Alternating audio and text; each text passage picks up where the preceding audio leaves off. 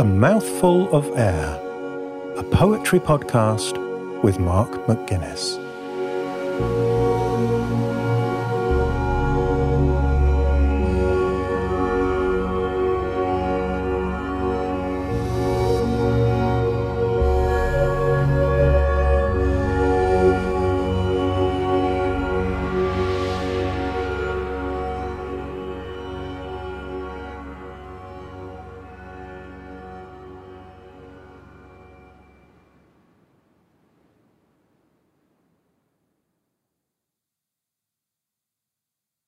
The Sun Rising by John Donne.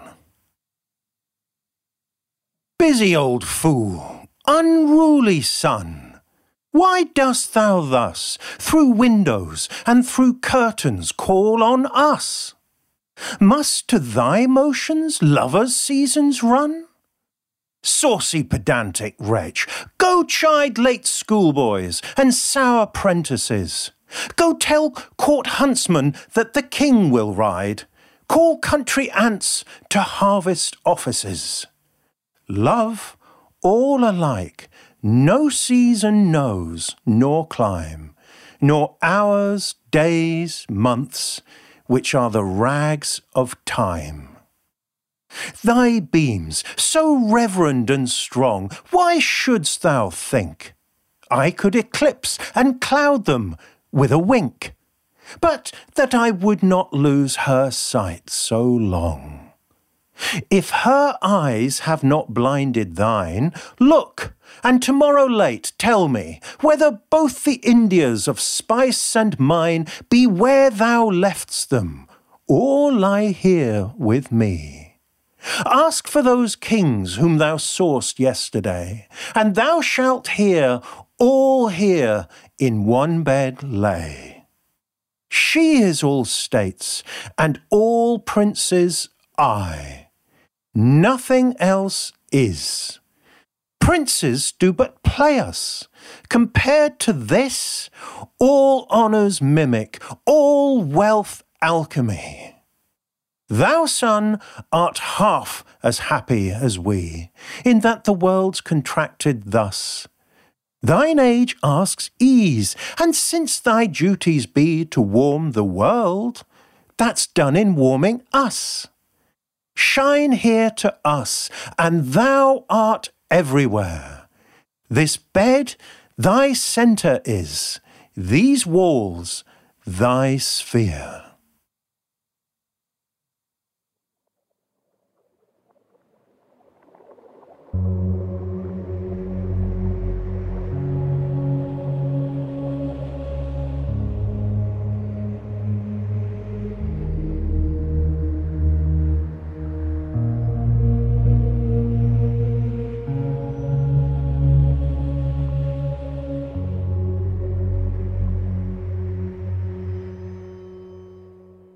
This poem captures one of the greatest feelings in life, waking in bed with your lover and feeling that all love, all happiness is contained within the four walls of the bedroom. It was probably written early in the seventeenth century, but it feels as fresh and vigorous and relatable as if it were written yesterday. I mean, who among us has had this experience and seen the sun peeping in through the windows and not thought, already? And not wanted to stop time, to stop the sun rising, to stop all the clocks so that we will never have to leave this blessed moment? And obviously there are quite a few telltale details in the language and in the description that clearly place this poem in days of yore, but the basic situation with the lovers and the bed and the daylight seeping through the curtains hasn't changed in the four hundred years since John Donne wrote this poem. It feels like a timeless moment, which is entirely appropriate given that the central argument of the poem is that love is a timeless condition. Love, all alike, no season knows nor clime, nor hours, days, months, which are the rags of time.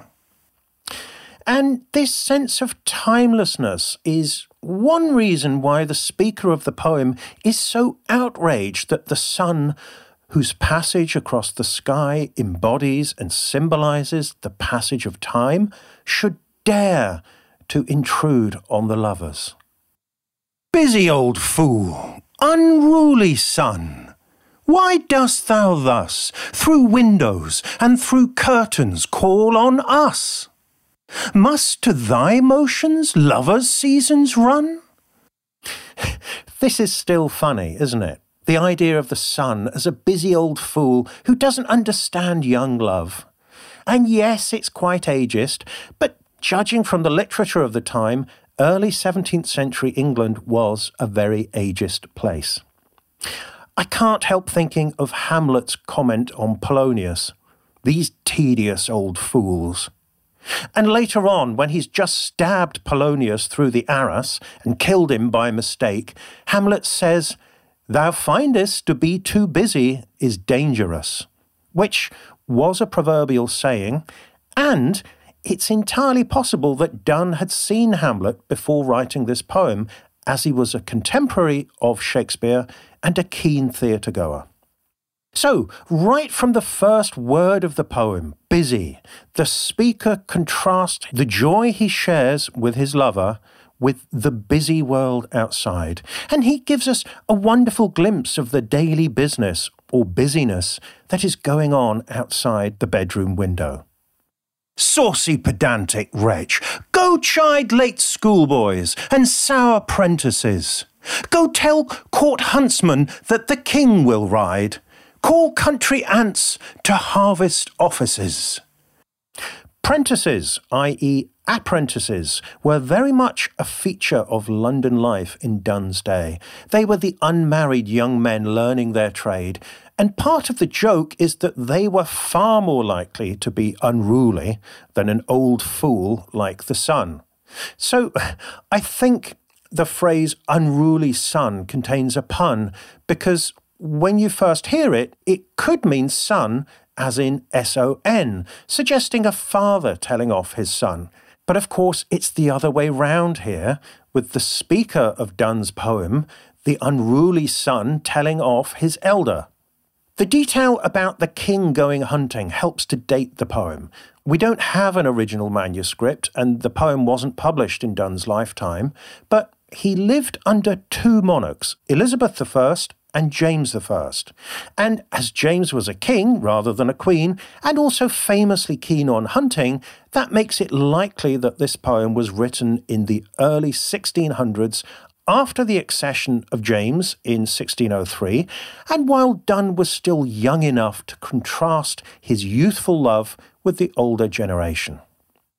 And in Donne's case, as we can hear, young love went hand in hand with youthful arrogance, and a precocious cleverness which must have been really annoying to anyone who found themselves on the receiving end. Thy beams, so reverend and strong, why shouldst thou think? I could eclipse and cloud them with a wink, but that I would not lose her sight so long. And this is still funny too, isn't it?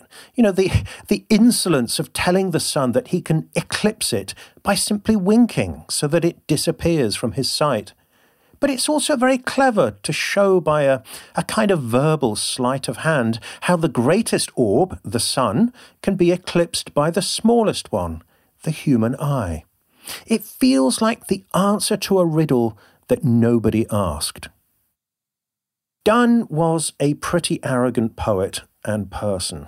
But even by his standards, this is quite breathtaking.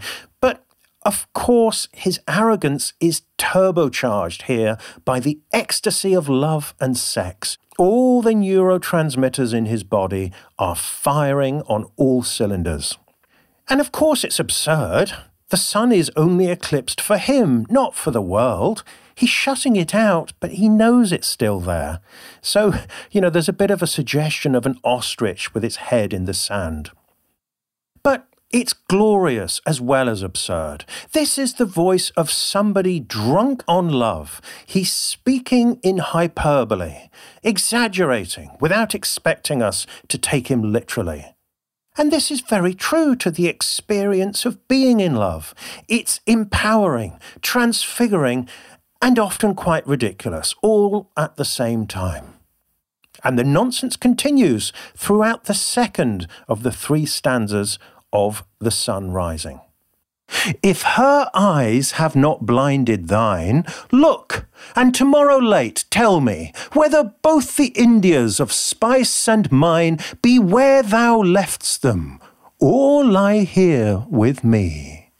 Ask for those kings whom thou saw'st yesterday, and thou shalt hear all here in one bed lay. Everybody knows that if you look at the sun, you will be blinded, not the sun. But Donne is deliberately and joyously oblivious to this.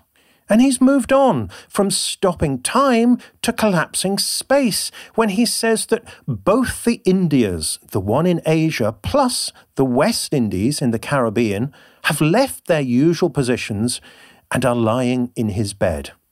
In other words, the earth has moved. Not satisfied with dissolving the laws of time and space, Donne then proceeds to what in some ways is an even more extravagant and daring claim. First he says that all the kings that the sun has seen on its travels around the world have also moved into the bed, which might sound like a little too much company. But in the final stanza, he makes it clear that he and his lover are actually supplanting the kings. She is all states, and all princes I. Nothing else is. Princes do but play us. Compared to this, all honours mimic, all wealth alchemy. So he is subverting the social order as well as the dimensions of space-time. He's saying that he and she are the true princes. The princes of the world are, in fact, impostors, playing us, that is acting us. Honour is nothing more than mimicry, and wealth is alchemy in the sense of a fraud. And this one is quite possibly the boldest and most absurdly arresting line in English poetry. Nothing else is. And on the one hand, this is how it feels when you're that intensely in love, and Donne is absolutely faithful to the experience. But this passage also contains more than a hint of anxiety, because clearly it's not true that nothing else is. Lots of things are, as the speaker will remember when he opens his eyes and draws the curtains and looks outside. And eventually he and she will have to go outside and deal with all their duties and responsibilities and engage with the busy world that they have done their best to ignore and dismiss. So it probably won't come as a great surprise, if you didn't know already, to learn that John Donne was a very ambitious man whose dreams of a glittering career at the court of James the First were dashed by his impetuous and secret marriage to Anne Moore, who just happened to be his boss's niece.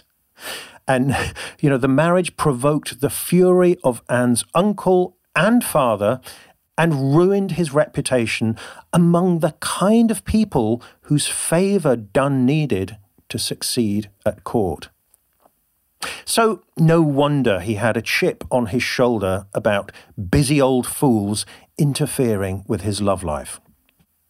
And if you want to know more about the known facts of Donne's life, including the likely circumstances in which this poem was written, there is an excellent new biography by Catherine Rundell, Super Infinite, The Transformations of John Donne. But today I'm going to keep those curtains discreetly drawn on those details, because I don't think that knowing any more about the real-life situation that may be behind the poem would add to our appreciation of it. In fact, I think they would diminish the poem. Because what the sun rising does, gloriously, is capture a universal experience, when we feel we are taken out of ourselves and transfigured by love. So all the everyday details, the curtains and the window and the schoolboys and prentices and huntsmen and so on, they're like flimsy stage props, the bare minimum we need to picture the scene and believe in it. Anyway, having dissolved the physical universe and the social hierarchy, the speaker's tone shifts in the final lines. He becomes more mellow and expansive. You know, it's a cliché in movies for, for lovers to lie back and share a cigarette after their exertions. And it's even possible that Donne and his lover were lying back and sharing a pipe together, given that tobacco had already arrived in England by this time. So maybe we can picture him exhaling a puff of smoke as he says these lines. Thou, sun, art half as happy as we, in that the world's contracted thus. Thine age asks ease, and since thy duties be to warm the world, that's done in warming us. Shine here to us, and thou art everywhere. This bed thy centre is, these walls thy sphere. This is a lovely ending, and I'm pleased to say he sounds a lot more satisfied and a lot less anxious and envious here. It's still very witty, but it sounds more like affectionate teasing of the sun than a brutal attack. There's even a hint of respect and affection towards the old sun when he says, "Thine age asks ease," and points out that his wit can save the sun a lot of work. Given that it's the sun's job to warm the world, that's done in warming us, because four centuries before the supergroup U S A for Africa, Donne is claiming that we are the world. And he proves, in inverted commas, his absurd proposition with a beautiful closing couplet. Shine here to us, and thou art everywhere. This bed thy centre is, these walls thy sphere. Pronunciation in England has changed quite a bit since Donne wrote this, so I think it's safe to assume that where and sphere would have been a nice full rhyme at the time he wrote. And that final image of the centre and the sphere sounds like a perfect fit at first hearing, but it also requires a bit of teasing out, and there have been differing opinions on exactly what he means by the terms centre and sphere, but I'm going to go with Professor John Carey, who wrote a terrific book about Donne, John Donne, Life, Mind and Art. So, according to John Carey, the sphere in question here is one of the spheres of the ancient system of astronomy, named after Ptolemy, who lived in Egypt under the Roman Empire, where the Earth was at the centre of the cosmos, and the sun and the stars and the planets moved around the Earth in a series of concentric spheres. So this is where we get the phrase, the music of the spheres. And so in the poem, according to this reading, the bed is not the centre of the sun, but the central point of the earth around which the sun revolves. So, Donne is literally saying that he and his lover are the centre of the universe. I told you he could be arrogant. But it's the arrogance and the enthusiasm of youth, which we've all felt, and so I think we can forgive him.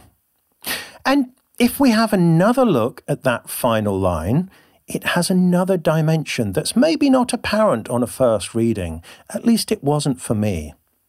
This bed thy centre is, these walls thy sphere. So he's saying that the walls of the room, which are presumably straight rather than curved, are the sphere of the sun. In other words, he's claiming to have squared the circle. This was, of course, a famously difficult challenge, first described by the ancient Greek mathematicians and conclusively proved to be impossible in eighteen eighty-two. But poets rush in where mathematicians fear to tread, and this is all of a piece with the bravado and wonder of young love, and also with Donne's very original poetic imagination. You know, most people wouldn't necessarily think mathematics to be a particularly fertile ground for romantic metaphors, but Donne clearly did. In another poem, A Valediction Forbidding Mourning, he famously compared himself and his lover to the points of a compass used for drawing a circle.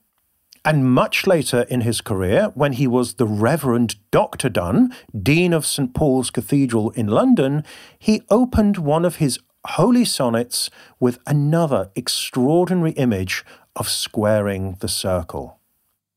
At the round earth's imagined corners, blow your trumpets, angels, and arise. Isn't that amazing? So he's imagining the end of the world with the angels blowing their trumpets to announce the end of days. And he says, at the round earth's imagined corners.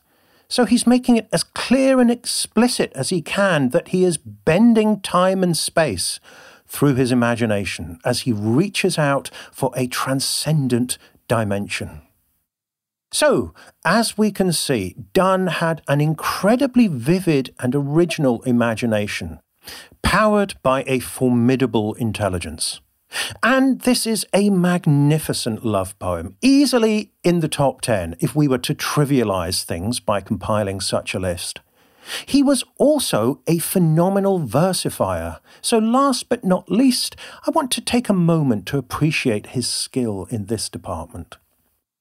The poem is in three stanzas, all with the same structure, and this structure, as far as I know, is unique to this poem. He varies the meter, mostly using iambic tetrameter, ti-tum, ti-tum, ti-tum, ti-tum, to iambic pentameter, which has an extra ti-tum. And in every stanza, the second line is a dimeter, meaning it only has two ti-tums. So you can hear all three of these line lengths in the opening four lines. Busy old fool, unruly son, why dost thou thus through windows and through curtains call on us? Must to thy motions lovers' seasons run? Notice how sharp and taut that first line is because it's just a tetrameter. It's only got four ti-tums. Busy old fool, unruly son. Then we get the really short line, which makes the question stand out sharply, like the accusation it is. Why dost thou thus?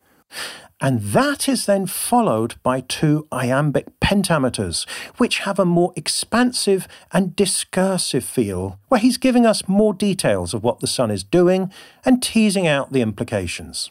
Through windows and through curtains call on us. Must to thy motions lovers' seasons run? So, this is slightly reminiscent of, if you recall, the, the blank verse series that we did, where we looked at the way that iambic pentameter like this is a really good fit for a meditative, thoughtful exploration of a topic. Now, according to the scholar George T. Wright, John Donne and Sir Philip Sidney, who was a little older than Donne, were the first two English poets to regularly mix iambic pentameter with shorter lines in this way. So, for instance, he points out that in all of Shakespeare's songs, which often mix lines of different length, there is not a single line of iambic pentameter. And I'm frankly grateful to Professor Wright for doing all the research and checking this and verifying the feeling that This is something new and startling and exciting in English poetry. You know, the movement from these very short lines to the longer iambic pentameter, mimicking the movement of Donne's thought, speeding up and slowing down as he reaches for analogies and superlatives, and then considers their implications and argues with himself and the world at large in the course of a poem. I mean, he spends so much time thinking and talking and arguing in this poem that, you know, the, the woman who is supposed to be the central event and topic is a little bit relegated to the sidelines. You know, it's easy to imagine her looking over from the other pillow and asking, "Are you all right, darling? You seem a bit preoccupied." And this dazzling effect is heightened by the rhyme scheme, which is as variable as the meter. So, with letters standing for the rhymes at the ends of the lines, the first four lines go A, B, B, A. So he rhymes sun, thus, us, and run. And this pattern is reminiscent, is it not, of the Petrarchan sonnet we looked at last month. Except, remember, the lengths of these first four lines are all different, so this feels much more unsteady than the stately sonnet. The next four lines rhyme C D, C D, so he rhymes chide, prentices, ride, offices. And this is more like the quatrain in a Shakespearean sonnet. Except, in both cases here, he's rhyming a tetrameter with a pentameter, which keeps us off balance. And I think we should pause to savour the fact that in the middle stanza, he rhymes me with me, which takes self-absorption to a whole new level. And so it's very satisfying and also, frankly, a bit of a relief when he finishes each stanza with a rhyming couplet formed of nicely balanced iambic pentameters. Love, all alike, no season knows nor clime, nor hours, days, months, which are the rags of time. The twentieth century hypnotherapist, Milton Erickson, used to say that if you confuse your subject a little to begin with, then they will be more receptive to your suggestions as a way of grasping onto some certainty. And I think there's a little bit of that effect at play here. You know, after all the intellectual fireworks and the shifting rhymes and meters throughout the stanza, the closing couplet maybe rings a little truer because of its reassuring regularity and balance. You know, if you've ever been staggering around on board a ship, being tossed about at sea, you know that feeling of grabbing hold of the nearest railing with a renewed appreciation of the state of balancing upright on two legs. And if you're thinking you've encountered this effect somewhere before in a poem, then maybe you're thinking of episode thirty-four, where we also heard shifting meters and rhymes in the mingled measures of Samuel Taylor Coleridge's Kubla Khan. You may recall me drawing attention to Coleridge's use of an occasional shorter line as a counterpoint to the tetrameters and pentameters that predominate in Kubla Khan. And this technique of throwing in an occasional shorter line in sharp contrast to the longer iambic pentameter seems to have caught on after Donne had shown what could be done with it. Shortly after Coleridge, John Keats used it to delightful effect in his Ode to a Nightingale. And in the mid-twentieth century, Philip Larkin did the same thing in the title poem of his collection, The Whitsun Weddings. We might even hear an echo of it in Claire Pollard's free verse poem At Peckham Rye, which she read for us in episode thirty-nine and talked then about the way she likes to contrast very short and very long lines. There's definitely a song-like quality to The Sun Rising and other poems of Donne's romantic youth, so it's no surprise that the best-known collection of his poetry was titled Songs and Sonnets when it was published after his death. And as we've seen, it has something in common with Shakespeare's songs and with Coleridge's Kubla Khan. But Whereas Shakespeare's songs are musical, and Coleridge's poem is definitely magical, I would say Donne's verse is more mercurial, which the Oxford Dictionary defines as subject to hidden changes of mood, volatile, lively and unpredictable. And of course, the word comes from the ancient Roman god Mercury, who the dictionary describes as the god of eloquence and dexterity, which all sounds very appropriate and applicable to John Donne, a quicksilver poet who was able to stop time, collapse space, upend the social order, and dazzle his readers with extravagant language that leaves them gasping with pleasure and astonishment.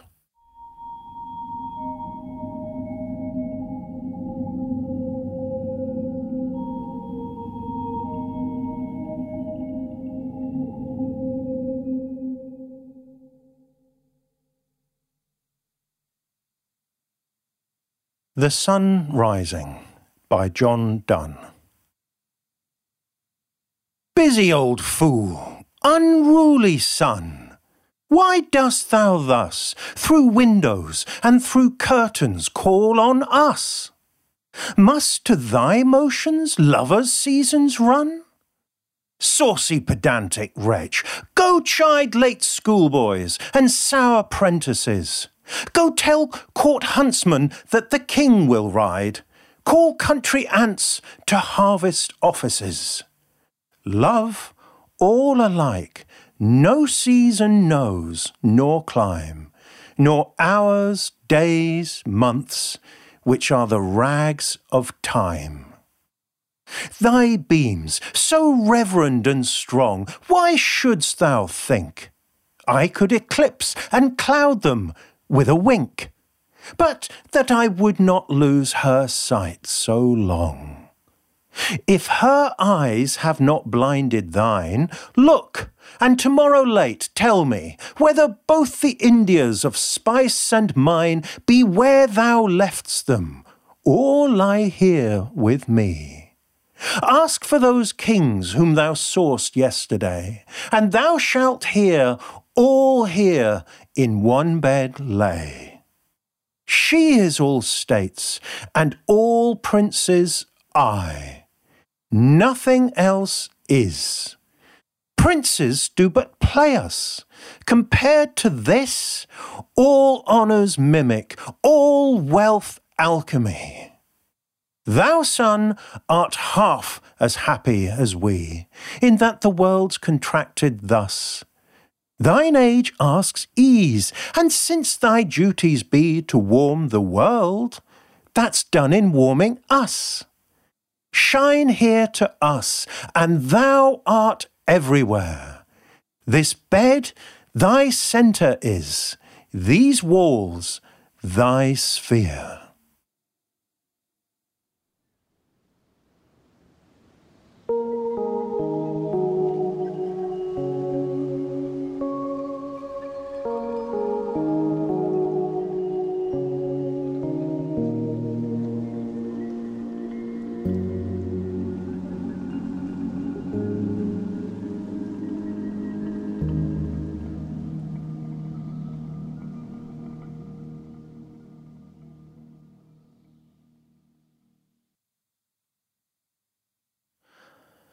John Donne was an English poet, scholar, soldier, secretary and cleric who was born in fifteen seventy-two and died in sixteen thirty-one.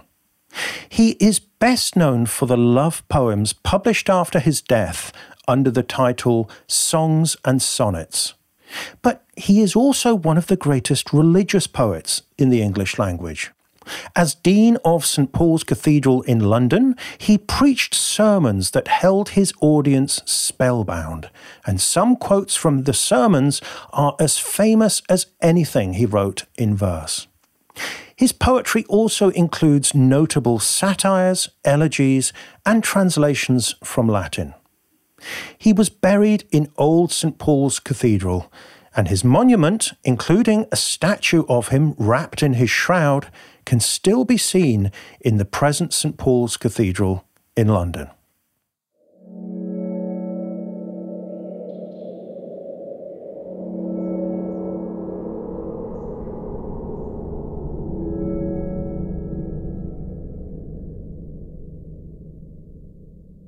A Mouthful of Air is a poetry podcast hosted by Mark McGuinness. New episodes are released every other Tuesday. If you enjoy the show and you'd like to help me reach more poetry lovers, you can do this by telling a friend about it or by taking a few seconds to leave a rating or even a brief review on Apple Podcasts.